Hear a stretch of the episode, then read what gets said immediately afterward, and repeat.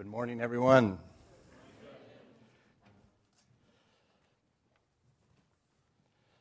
What a joy to worship together. I was, um, as we were worshiping, I felt there was something prophetic in the song we sang Strength will rise as we wait upon the Lord. We will, we will wait upon the Lord. Um, let's have a word of prayer before we get started. Father, thank you for this year.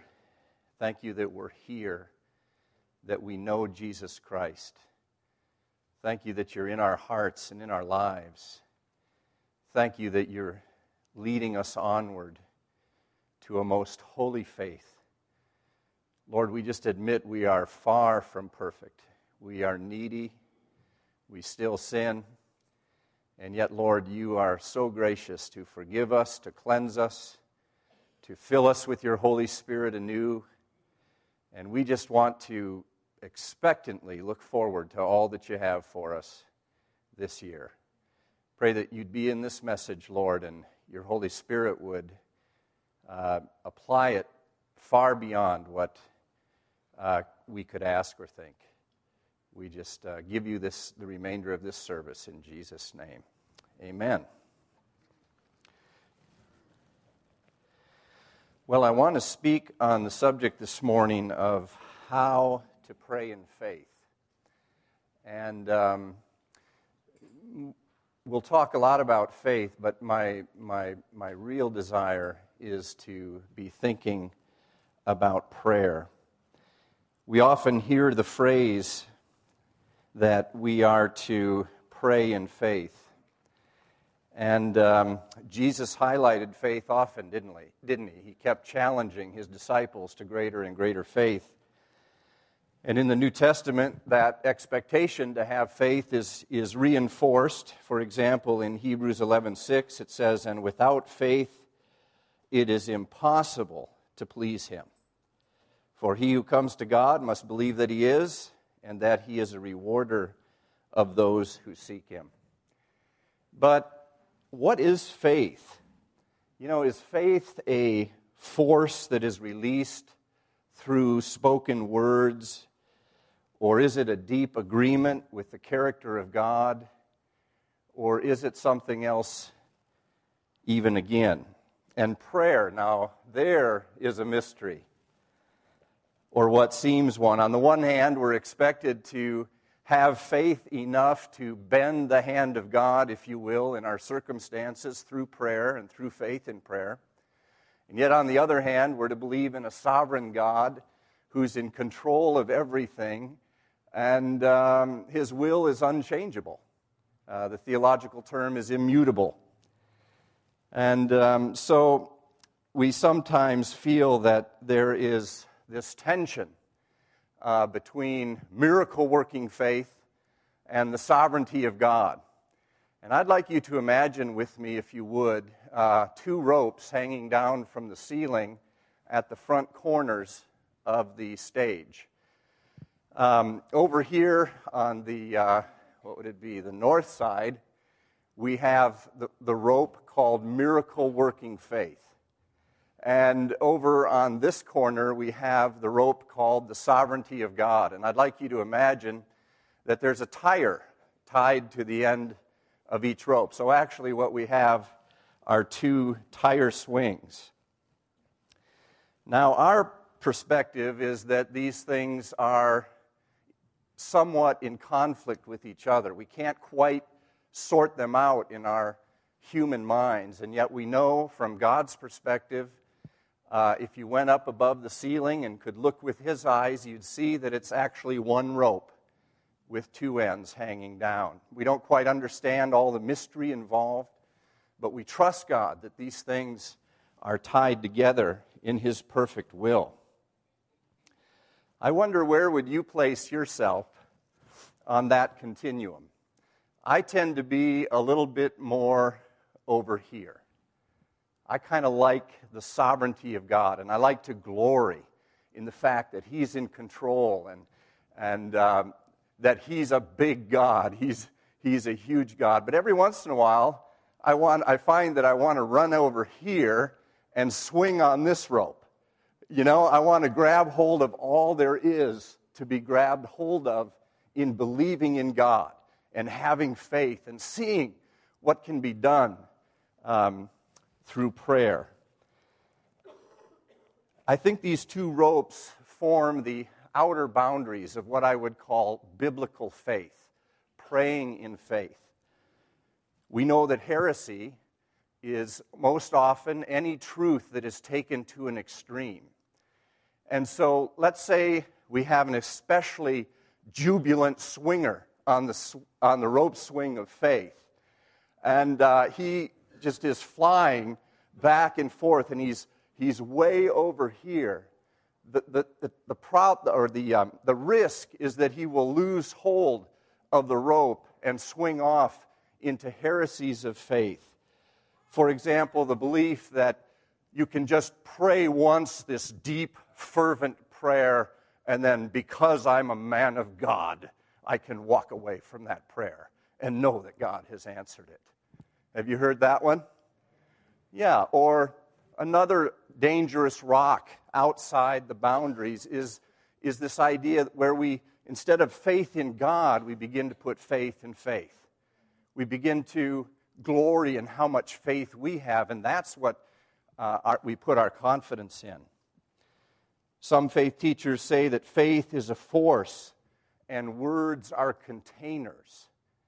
And that because we are called little, little gods in one scripture, that like God, we can create reality by speaking. And that those words of faith have metaphysical power to create a new reality. Over here on the sovereign side, if we were to swing out too far, and such that we lost control of the rope, lost our grip, what might we end up in? We might end up in deism. The idea that, that God created the world, but then he kind of withdrew and is just seeing how we handle things. Or fatalism, atheistic fatalism, where there's, there is no God and fate, what happens, happens, and we as human beings have absolutely no control or ability to shape what happens. You could even go further into Stoicism, where pain and pleasure are all the same. It's no difference. Or even into apathy, where you think, well, why swing at all? Why pray at all if God is in control of everything?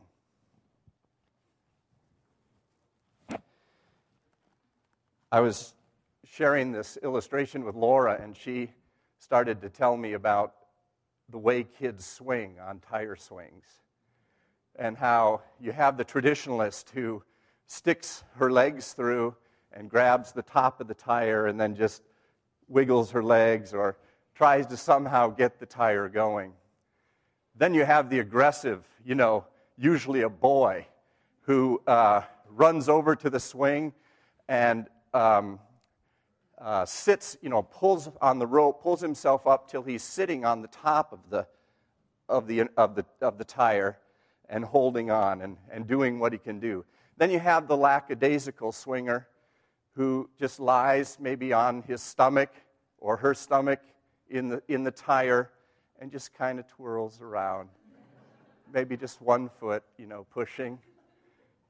And then you have the super aggressive swinger who gets up and stands on the top of the tire and holds onto the rope and goes after whatever he or she can go after. Well, I was thinking about this and I thought about the Clutter Boys. I thought about Daniel. What would Daniel do on the faith rope? I can tell you exactly what he'd do. He'd climb up to the top and ding the ceiling with his hands and then he'd push through a tile and he'd spider across on the top of the tiles between the, the, the, ceiling tiles and the roof and see how far he can get before he falls through. He's a climber. And what would Josh do? Josh would be very creative. I think what he'd do is he'd, he'd ask Christian to push on this swing and try to get it to the center or as close to the center as he could. And then he'd get on the faith swing, put his toes in, and, and leap for this swing and try to hold the two together. After a trip to the emergency room, there would be Josh suspended horizontally, because he wouldn't give up. He'd be suspended horizontally, holding those two tire swings together, and thus completing the circuit. And uh, that's not a bad image for maybe where we're to be. Not rejecting either one, but somehow holding the two together.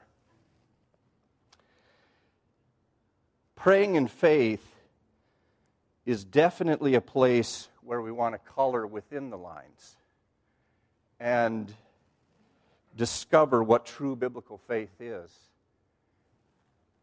and how biblical faith expresses itself. Let me begin by pointing out um, three road signs of faith, if you will. You might want to turn to these Galatians 5, chapter 6, excuse me, verse 6. Galatians 5, verse 6. This is a, a, a, passage that Larry showed me last week when I told him that uh, I was speaking on praying in faith. Galatians 5, verse 6. It reads For in Christ Jesus, neither circumcision nor un- uncircumcision means anything, but faith working through love. Now, that word working is translated in different ways in our various English Bibles. But the one that Larry likes and the one that I like is the NIV. It says expressing itself in love. That faith expresses itself in love. The word there is energeo in the Greek, which is the word from which we get our word energy. It's. Um, it means the vigorous exertion of power. Our faith is to express itself. I think this is the message of the book of James, isn't it? That faith that is not expressed is dead. And so faith has a need, or, or we have a need, to express our faith. And um, so the question that I bring to the table, the first question is how does our faith express itself in prayer? How does God want us to express our faith through prayer? The second uh, road sign of faith is in Titus 2 2. Let's turn there. If you would.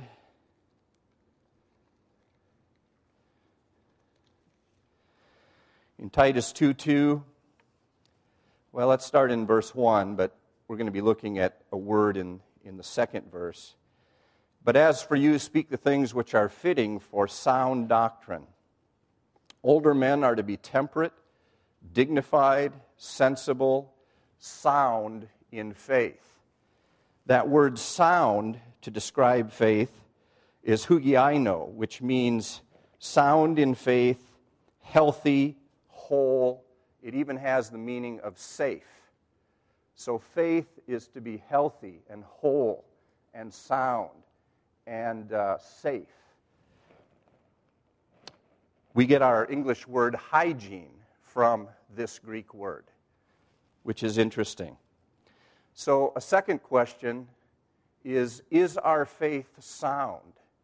Is it safe? Is it healthy? Um, is our faith conducive to long term health in spiritual things. And then a third word is from 2 Peter 1 5. Let's turn there. 2 Peter 1, verse 5 says this Now, for this very reason also, applying all diligence in your faith, supply moral excellence, and in your moral excellence, knowledge. And then the list goes on. There's a list of seven godly qualities that our faith is supposed to supply. That word supply is uh, which means um, to lead a chorus. It's the word from which, in English, we get the word chorus. So our faith is meant here, the way to understand this passage is let your faith lead a chorus of godly qualities, and then they're listed. Isn't that, isn't that interesting? So the members of the chorus, if you will, are moral excellence, knowledge, self control, perseverance, godliness, brotherly kindness, and love. I think that's really interesting.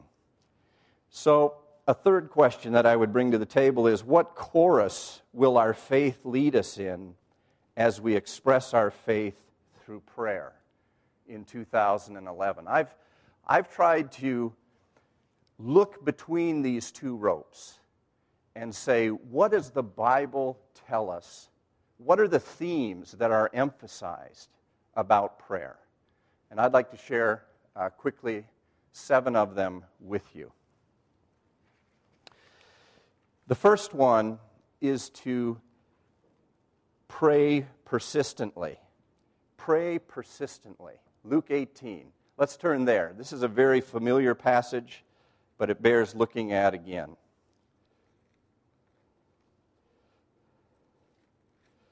Luke 18, starting in verse 1.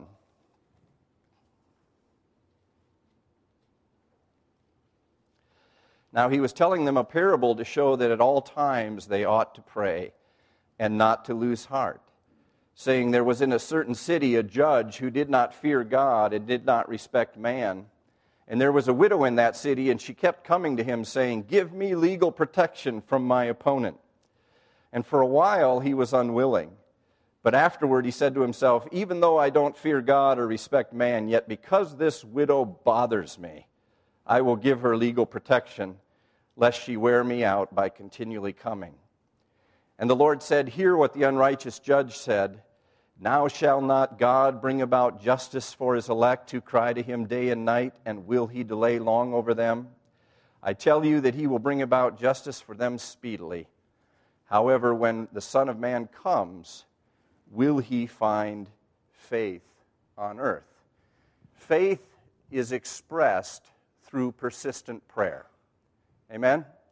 Faith is expressed through persistent prayer. So we can throw away that teaching that says a real person of faith just prays once and walks away. We can just throw that out because persistence is a tremendously big theme in the scriptures. Jesus taught in Matthew 7 7, ask and keep on asking.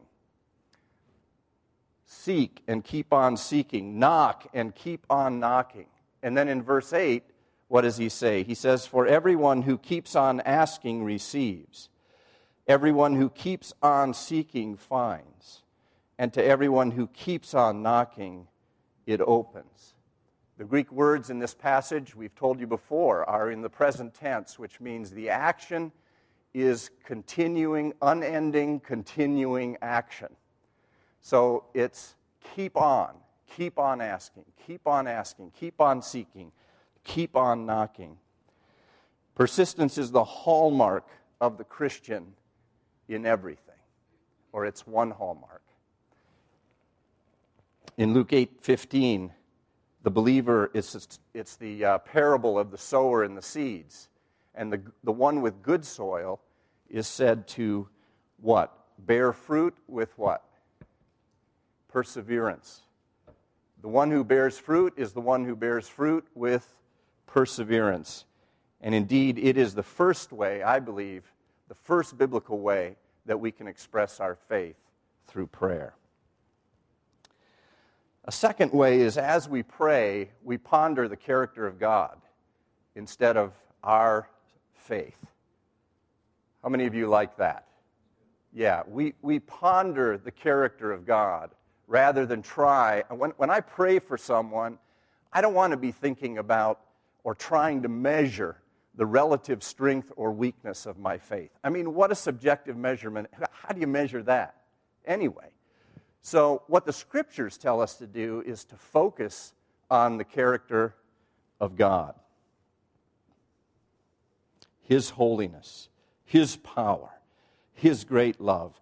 For example, when you're praying for that prodigal friend of yours, or that prodigal child of yours, or that prodigal parent, or that prodigal friend, uh, what do you want to think about? What do you want to be thinking about? I want to be thinking about the great love of God for sinners. I want to be thinking about the fact that in Luke 15, like, like a three barreled shotgun, there's these three parables that are just focused on that theme the parable of the lost coin, the parable of the lost sheep, the parable of the lost son. Let's take a, just a brief look at those. I'll start reading while you catch up. Now, all the tax gatherers and the sinners were coming near to him to listen to him, and both the Pharisees and the scribes began to grumble, saying, This man receives sinners and eats with them. And he told them a parable, saying, What man among you, if he has a hundred sheep and has lost one of them, does not leave the ninety nine in the open pasture and go after the one which is lost until he finds it? And when he has found it, he lays it on his shoulders, rejoicing. And when he comes home, he calls together his friends and his neighbors, saying to them, Rejoice with me, for I have found my sheep which was lost. I tell you that in the same way, there will be more joy in heaven over one sinner who repents than over 99 righteous persons who need no repentance. How many of you can unashamedly say, I'm a source of joy in heaven? I am a source of joy in heaven. Or what woman, if she has 10 silver coins and loses one coin, does not light a lamp and sweep the house and search carefully until she finds it? And when she has found it, she calls together her friends and neighbors, saying, Rejoice with me, for I have found the coin which I had lost. In the same way, I tell you, there is joy in the presence of the angels of God over one sinner who repents. The beauty of these parables, though, is that these parables are really about the heart of our Father. They're really not about what's lost. They're about the heart of the Father who loves sinners, loves prodigals. I, uh, well, let's just read just a few verses, starting in verse 17 of the prodigal son. When he came to his senses, he said, How many of my father's hired men have more than enough bread?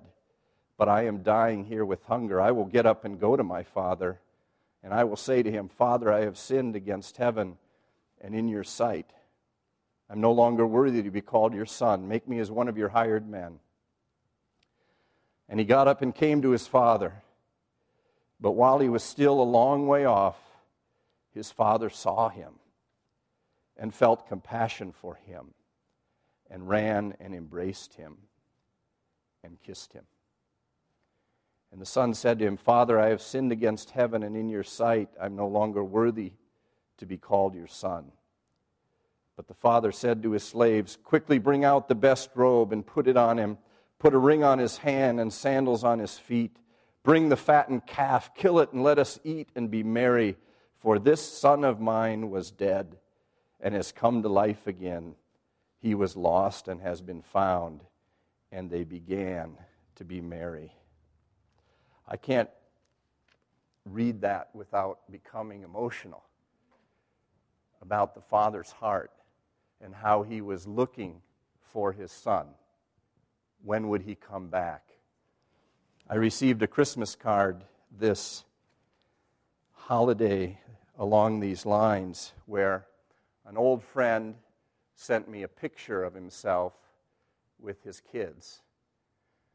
And he said uh, several things, but he said, um, I hope this picture will serve as a reminder of God's redemptive grace and of his relentless pursuit of a prodigal son.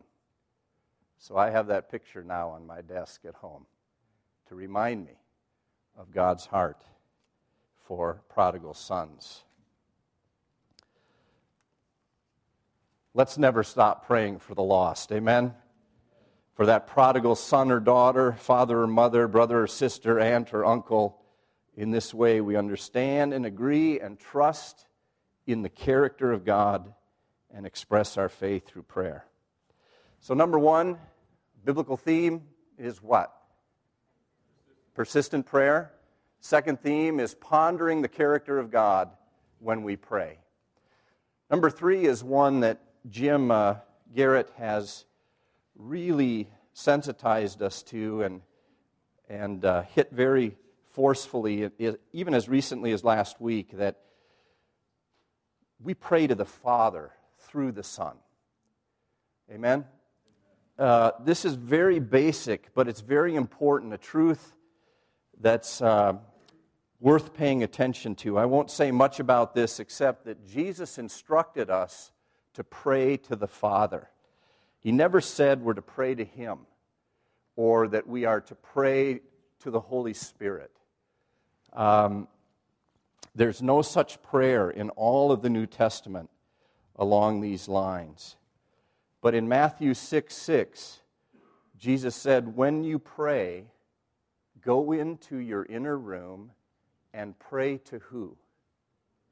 Pray to your Father, who will hear you in secret and he will reward you. And then just a few verses later, we have the Lord's Prayer.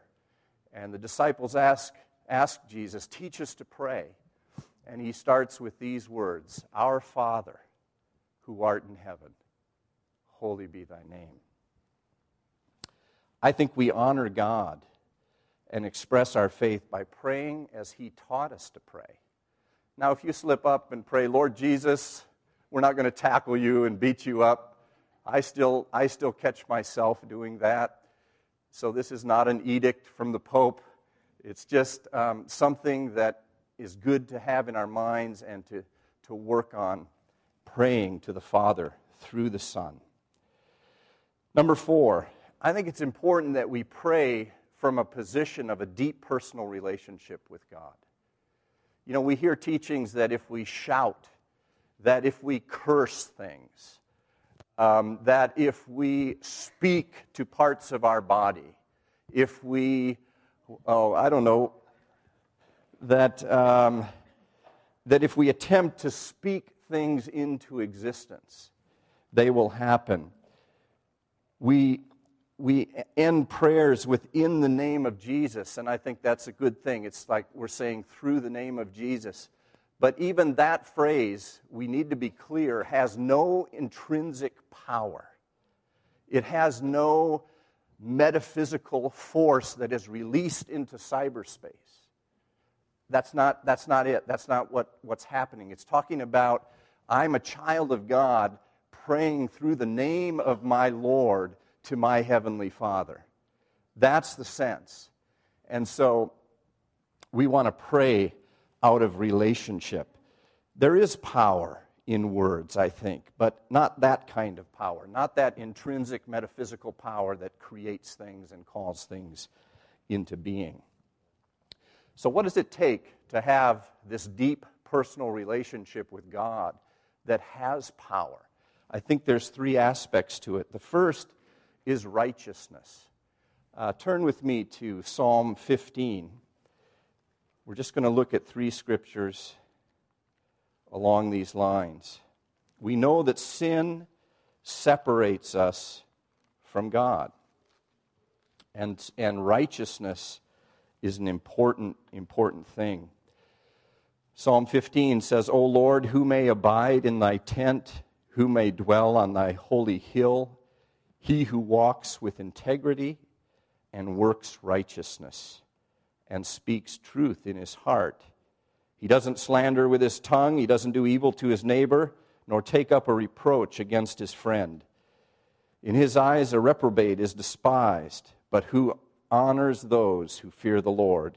He swears to his own hurt and doesn't change. He does not put out his money at interest, nor does he take a bribe against the innocent. He who does these things will never be shaken an emphasis on righteousness. And then, secondly, well, let me add just two more verses. Proverbs 3:32 says that God is intimate with the upright. And then James 5:16, the fervent prayer of a righteous man avails much. Righteousness is one of the things that we need to pursue to have a deep relationship with Christ. The second is the depth of our relationship, what we do in Christ. Um, you may be able to predict what story I'm going to turn to here, but I think of the seven sons of Sceva. Do you remember that story? That's in Acts 19, verses 11 through 17. God was performing extraordinary miracles by the hands of Paul, so that handkerchiefs and aprons were even carried from his body to the sick, and the diseases left them, and evil spirits went out. But some of the Jewish exorcists who went from place to place attempted to name over those who had evil spirits the name of the Lord Jesus, saying, I adjure you by Jesus whom Paul preaches. In other words, in the name of Jesus, but without the relationship. The seven sons of one Sceva, a Jewish chief priest, were doing this.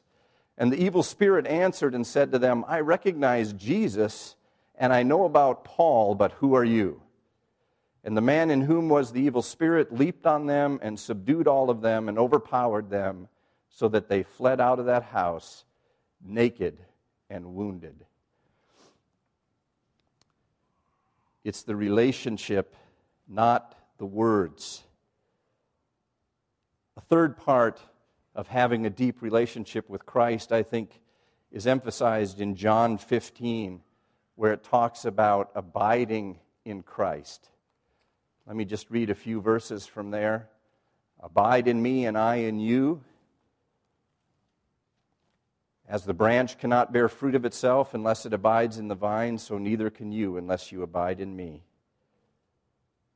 I am the vine, you are the branches. He who abides in me, and I in him, he bears much fruit, for apart from me, you can do nothing.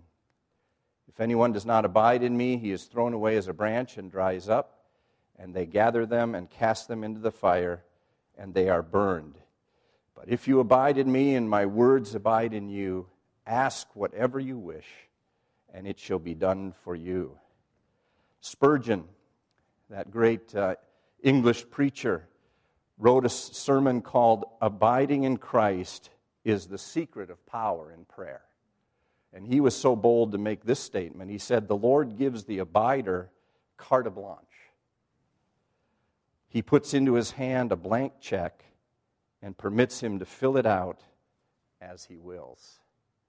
That's pretty bold, but amazing. So, these three things can help us express our faith. These can be part of the chorus members. Uh, excuse me, these, these four so far. The fifth one is rest in God. Work to rest in God as you pray. In other words, we all battle anxiety, right? At times, especially when we're in dire circumstances.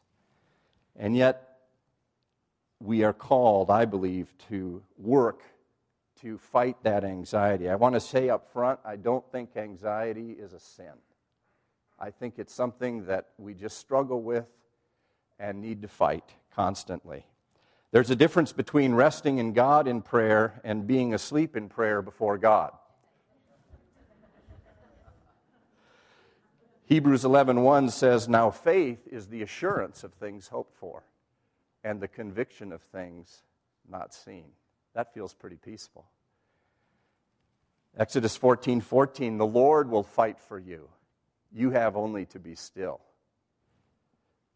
Psalm 46:10, "Be still Stop your striving and know that I am God. We remember how Jesus was in the boat with his disciples and that storm came up and they woke him up, and I think their words were this uh, Teacher, do you not care that we are perishing? And Jesus spoke to the wind and the waves and he said, Hush, be still. And then he said, Why are you so timid? How is it that you have no faith? Or, as our friend Tom Lotz likes to say, why am I freaking out? Jesus is always in the boat with us. Can you just say that in, from the depth of your heart? Jesus is always in the boat with me. He's always there. I don't need to freak out. The scriptures say that He will never leave us or forsake us. What a bedrock promise. Be anxious for nothing, but in everything by prayer and supplication with thanksgiving, let your requests be made known to God. And the peace of God, which passes all understanding, will guard your heart and your mind in Christ Jesus. Number six,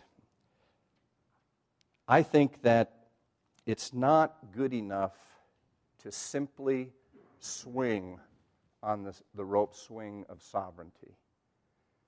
I think that Jesus was clear that we need to make a demand upon ourselves to believe through our faith in God. Over and over, he says, Believe and you will receive. Uh, that if we believe, nothing is impossible to us. So we don't want to shortchange this swing called faith in God. Turn with me to Mark 11, uh, starting in about verse 20. This is a passage that has caused a lot of speculation and theologies and problems and error. And uh, let's just look at it together. This is um, the, on the day before Jesus had been hungry. He saw a fig tree. The fig tree was in leaf, there were no figs on the tree. And he cursed the tree and said, may, may no one ever eat fruit from you again. They spend the night, they're coming back the same way, and they see the fig tree. It says, As they were passing by in the morning, they saw the fig tree withered from the roots up.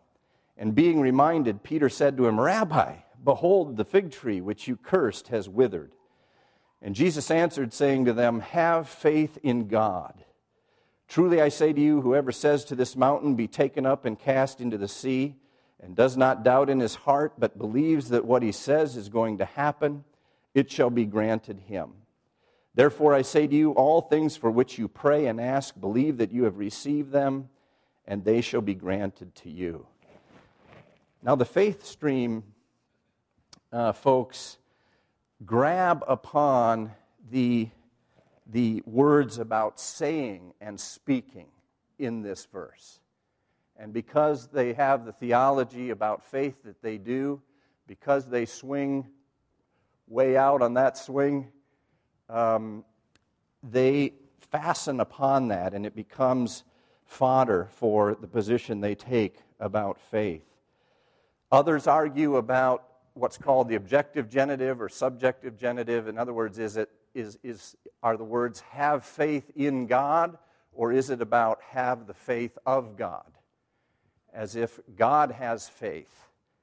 And, um, you know, 99% of scholars say that this is a um, objective genitive. That what it's saying is just what we read. Have faith in God. Now, that doesn't mean we don't believe that God sometimes drops a gift of faith into an individual. We've seen that before. Where someone has a rhema word, they know what they know, they know God is going to do something, and uh, so we believe in, in the gift of faith. But this passage, I think you've got to really massage it and manipulate it to get it to say that that's what it means. Jesus didn't go on to explain, well, there's this gift of faith that occasionally is dropped into our hearts. No, he's talking to all of his disciples, isn't he? And he's saying, have faith in God. And so I think this is a call to believe in God in every situation that we face. F.F. F. Bruce says it this way He says, This is a challenge to believe in the limitless possibilities of faith in God.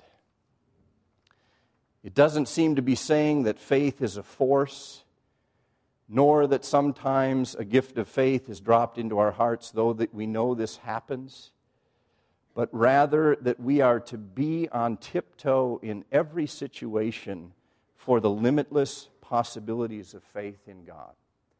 So, what am I saying? I'm saying that when we are confronted with a situation, that I believe Jesus is calling us, there's a challenge, a call to exercise our faith each time and, and not just be content to rest in the sovereignty of God alone. That we must exercise our faith. And let me give you some examples. Um, George Mueller is one we've raised before, how he said it, doesn't, it didn't take him any more faith to believe to feed 2,000 orphans as it did in the early days to feed two or three. Why is that? Well, either that was a gift of faith dropped into his heart, or what I believe is it was the exercise of his faith. It was him seeing God answer his prayers day after day after day after day after day. He began to see ways that God could provide. He began to see patterns, maybe even in the Spirit. If I see a thousand marriage couples who are in trouble, I begin to see things, patterns. Um, I begin to instinctively sort of understand where they need to go to get through or out of their conflict or into greater health. I think, Joel, of a soccer player who receives a 60 yard pass on his foot in the air and can set it on the ground like a feather. How does he or she learn to do that? Through repetition, through practice. And so I believe we're to continually exercise our faith and not be afraid to do that. John Wimber, who founded the Vineyard uh, uh, denomination, if you will, um, he believed, you know, they were praying for healings for a couple of years, and people were leaving, and it was a, a bad story. And then he began to what he calls see things in the Spirit. He could he began to see who God was working on. And so he would call that person up. Rather than trying to force the hand of God, he would um, see in the Spirit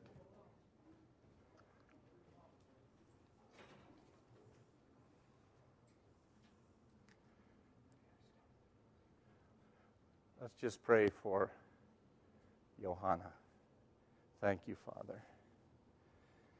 Thank you, Lord. Thank you, Lord. Bring healing, Jesus.